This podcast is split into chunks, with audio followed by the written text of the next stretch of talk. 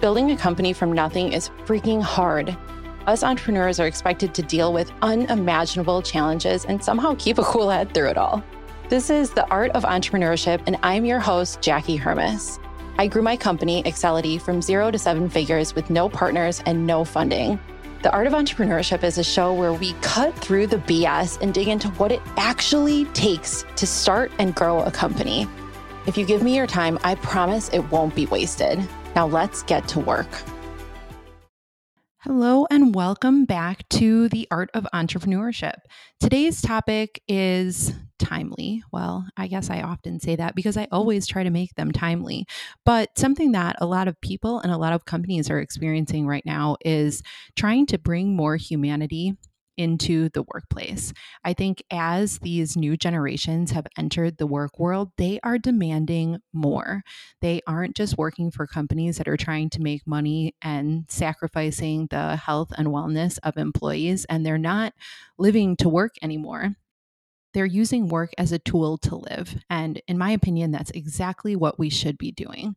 So I have a very special guest, a friend of mine, Anna Oakes, who runs Oakes Co. and is also the head of people at Quartz. Today, we are talking about how the world of managing people and managing a culture that actually works for your employees has changed. And we are going to talk about this quiet quit thing. I think you're really going to love Anna's opinion on it. Welcome, Anna. Thank you so much for being here today. Oh, thanks, Ben. I'm happy. Yes. So I've known you in real life for a few years, more than a few years now, huh? And followed you online for a long time. And one thing that you talk about online and really like live out daily is the concept of bringing humanity back into workplaces. What does that mean to you? Hmm, I think you know humanity for me. A, a, lot of people hear that I was raised by hippies, Jackie, and they're like, "Oh, she only she's soft. She only cares about the people side." Which, by the way, I don't think is bad if there is somebody who truly, truly leads that way. Yes, right. I care about the people because I was raised by hippies and because I think I'm human and I care about the performance of the organization. I mean, my roles before I was in people strategy and HR roles were uh, customer service, strategy, um, account management, that type of, you know, I was director of account management team, and we were in charge of servicing the clients and making sure that we grew our business. So I've always had that in my blood and accidentally fell into this work by being opinionated and asking questions about growth and response and how would we bring the people along with us during those high growth periods. So for me, humanity is about balancing, right? I don't think mm-hmm. it has to be profits over people or people over profits. It can be it can be both together. And so many companies make the mistake of just letting their people know later what's happening. Actually, that was that was the reason that I quit my full-time job and started this company because I was thinking about it and then I they announced that they were splitting the company in half and they were basically splitting the departments in half and I was a leader. I mean, I wasn't on the core leadership team at the company, but I was a leader in the business. I was running a department and I was kind of like you know, I deserve to know a little bit about this or like help make the decisions of where people go and talk to my team about it and not announce it on like a 400 person webinar. You know, that's not the way I would have done it. And so I completely see the need for people like you doing this kind of work in many companies. It's interesting when I like I looked at your LinkedIn um, profile and your bio, and you talk about bringing humanity back into workplaces. Do you think there ever was humanity in work? That's a good question. Oh my gosh, challenging my tagline, Jackie. I love it. Mm. You know, I do. I do because I feel like if you layer on the changes and the advances in technology and the changes of humanity, I mean, even in the last couple years, as awake as we have become to the mm-hmm. racial and social injustice that happens across this world, or the inequities that happen within the workplace all the time in small and big ways, we i don't know if we were aware and we ignored them. I mean i was talking about them for decades right? But now mm-hmm. people are talking about them and i love it. I mean i'm an agitator anyway. I'm there to stir the pot. I want people talking about the unspoken problems. You know look i say the grass is not greener on the other side. It's just a different color and there's always dog poop in the yard. Any group of people are going to have their problems. So i don't expect perfection you know but i do expect progress. And that's really where mm-hmm. i love to see us pushing for progress in the workplace in big and small ways. Yeah, it's so you've been talking about this for so long, and now companies are finally starting to talk about it. Especially, COVID seriously changed so much for so many companies, right? And the the high quit rates and people my god my linkedin feed for like months was just i'm starting a new job i'm starting a new job. And our clients we signed a number of clients that the people that were running their marketing departments left while they were in the sales process with us. And they were like oh no you know we don't even know how to run the things that they're doing. And it's like finally employees were like we're not putting up with this crap anymore. You know like start treating us well and start paying us appropriately. And this Oh, I'd love to know what you think about the call back to the office. Oh, the call back to the office. You know, I mean, I have mixed feelings, and and I have to preface it not with a cop out, but of a acknowledgement that every system, every company has slightly different needs based on the industry that they're in and the culture that they built and who's leading them now and next. Lots of different things, but I would say in general, the push to come back to the office is antiquated, right? Mm-hmm. It's, what we've always done. It's how we knew that we were safe or felt like we were safe. It's how we knew what we what was going on within our organizations, which really wasn't the truth. Right. Mm-hmm. I mean, there were things happening in organizations that leaders did not know about for long periods of time and i'm the one that has to handle them right? So like i can attest that even when they're in the office it's not perfect. So i feel like it was probably built on hey this is what we've always done and and who am i this little company or this big company to actually challenge and rethink work? I mean who are you not to right? Like mm-hmm. it's your company. This is how you choose to spend your time. If you're not challenging, shouldn't we be doing this better or differently or that better or differently? Then what are you doing? Right. And not yeah. constantly, Jackie. Like there's seasons for each of us where we can like push into things more. And there's seasons for companies too, where they can be more rebellious and then they have to go quiet. Mm-hmm. I, so my husband, when COVID first started, when we were all sheltering in place, still had to go to the office under the essential worker, but he wasn't really an essential worker. And I think that the company was just used to seeing the people there doing their jobs. I mean, they even have like you need to be there at this time. You need to leave at this time. Like in, in an office environment which is pretty strict right? Whereas like i don't have a dang clue when my team's working. And like if the work's getting done it's like great. The clients are happy. Great. I'm happy right? Yeah. and we actually we signed a lease with our office right before COVID. It was like um, five months. We gutted the whole dang thing, and now we the lease is now finally over three years later at the end of at the end of September, and we've been selling all of our furniture out of it and stuff. And people keep asking, well, you have this beautiful office. Why aren't you working in it? And I was like, no one wants to go back. What am I going to do? Be like, you show up here, yes. even though I don't really want to be here, so I mm. can watch you work. See, that's the, that's one of the kickers, Jackie. And I'm still hearing leaders who are not only, you know, forcing in some respect their employees to come back into the office, um, but they're also still making really old decisions about like monitoring and tracking. I mean, there's a there's a company that was just reporting like saying, "Hey, you haven't swiped your card enough this month, right? We had an agreement that you'd only be able to work two remote days, and they're coming down." We're just creating more work for ourselves in this situation. But the point for you, Jackie, is that you don't want to come in, so you're open to that. If you have a leader who's in and, and this is not an age thing but i'm going to give you one example. If you have a leader who is in their 60s or 70s and has been coming into the office and that was a big part of their industry or their company it's going to be really hard for that person suddenly to be completely mm-hmm. open for this. And here's why it can't just be up to companies then. It has to be up to leaders. Has to be up to employees. I look at those three big buckets when i talk about change this is where the employees come into play if you if you want to make a difference if you don't want to have to come into the office if you think that's important to your role and to other people's role then you should say something like the like the petition that's happening in meta right now because they're asked to come back as of september 5th and they don't want to do it mm-hmm. right that's where the balance of power it's really coming back towards the companies jackie. So everybody who's listening to this please double down on like the the people side of things not because i feel like leaders can't make great decisions. I feel like they make short-sighted decisions when they don't truly know the voice of their people. So i was interviewing katie burke who's the head of people for um, hubspot and katie was just saying like the first thing we do is listen to our people. And that's that's tricky because if you are listening but not willing to act, then don't even bother listening. But for a group like yours, Jackie, or a group like HubSpot, who has shown such heart behind their caring of their people, yes, please listen and then respond and you may not always be able to please everybody you may not be able to to respond in the best way but if you're transparent about your decision making process and you involve them in the conversation you're going to be getting so much more work out of them. It's the reciprocity between the company and the environment and the culture they provide, and then what we actually expect of our employees to do and perform in.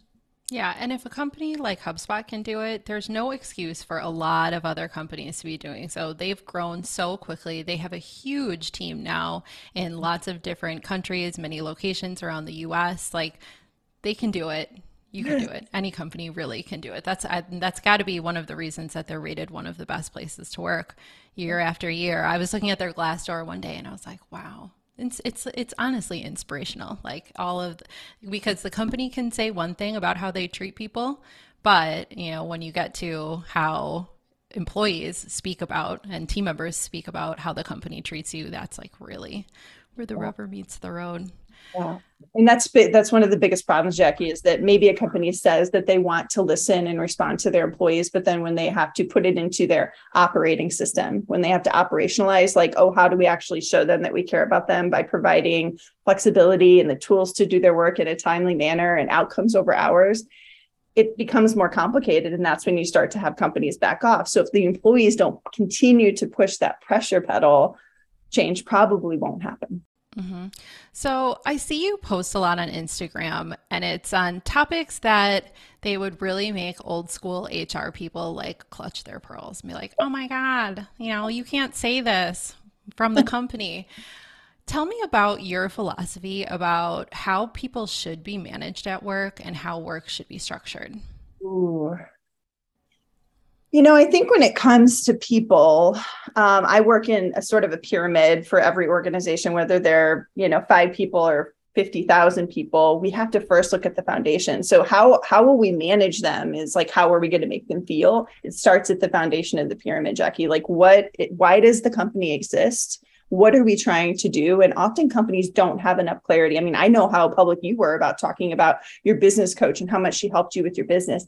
Every leader needs that. It's not because mm-hmm. you're talented. It's because you cannot be all those things. So you need somebody that's going to give you that perspective to say like okay your what and why are pretty solid. Now what are the values that we want to bring to life within this organization? What's important? Right? Some people say like customer service. Some people say employees first. Whatever that is say it and then figure out what the behaviors are that are going to match it because often companies stop at those values and then don't discuss how managers and employees should be living those out because that's the culture. How we treat each other every day how we get work done every day is the culture. And so if you don't have that mm-hmm. solid foundation anything you do at the next level of like creating processes to support those foundations or then taking people practices or even giving tools, it's all going to fall short because you don't have the strength and foundation. And so it goes back to what I do when I coach individuals too, Jackie. It's like your self awareness is the number one predictor of success. Cornell University found that. It's the number one predictor of your success as a CEO, Jackie.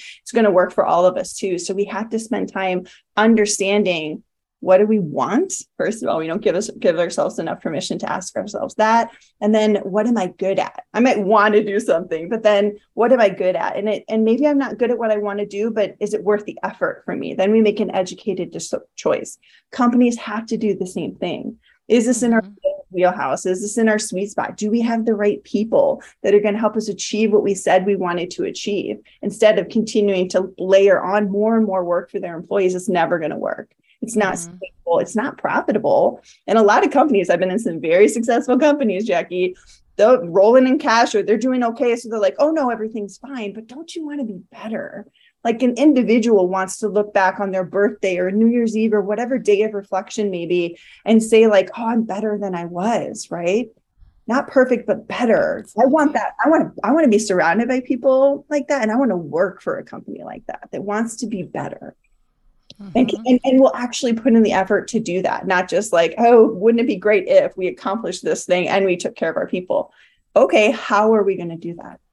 Well, you know, I subscribe to that and I feel very inspired just listening to you right now. So I'm sure everyone else listening does too. And I really appreciate that. I want to ask you one more question.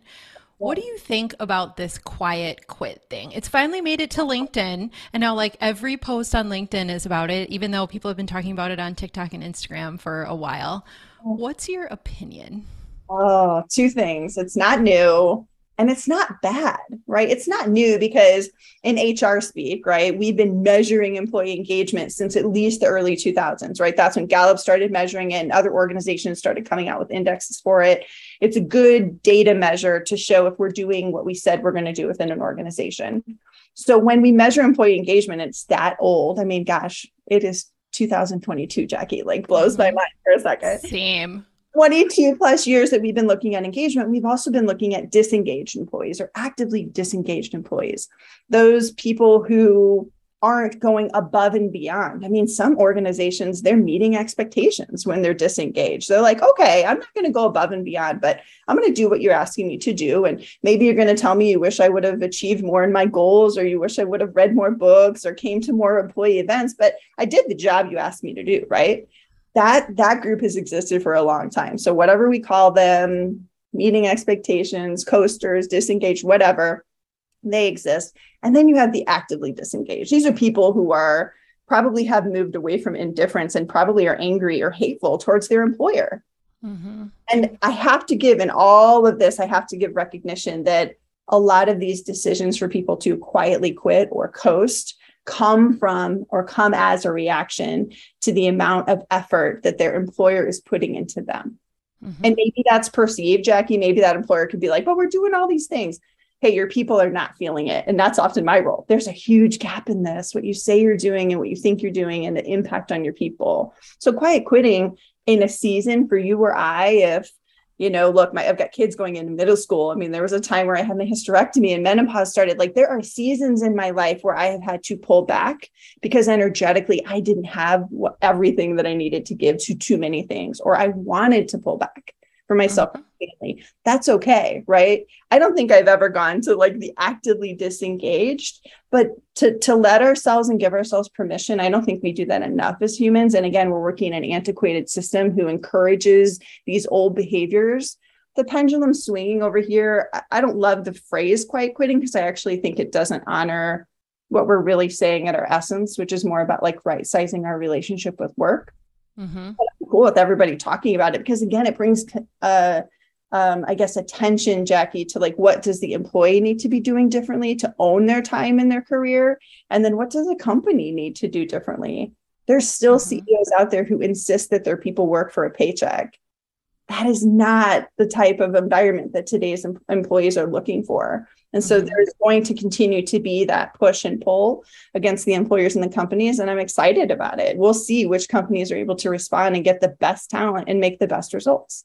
Yeah, I mean, this seems like a very logical step after everything that was happening last year with the quit rates and whatnot. And yeah, I was reading about it, and it's like I see some people that are like, oh, always go above and beyond. And part of me is like, yeah, like that was ingrained in me by my army father, you know, like we always go above and beyond. And, you know, in everything I do, I like try to kill myself to make it amazing. And then I look back and I'm like, probably could have done less or why did I do that, right? So like I'm unlearning some of that stuff actively while I'm trying to appropriately shape the culture to support it, right?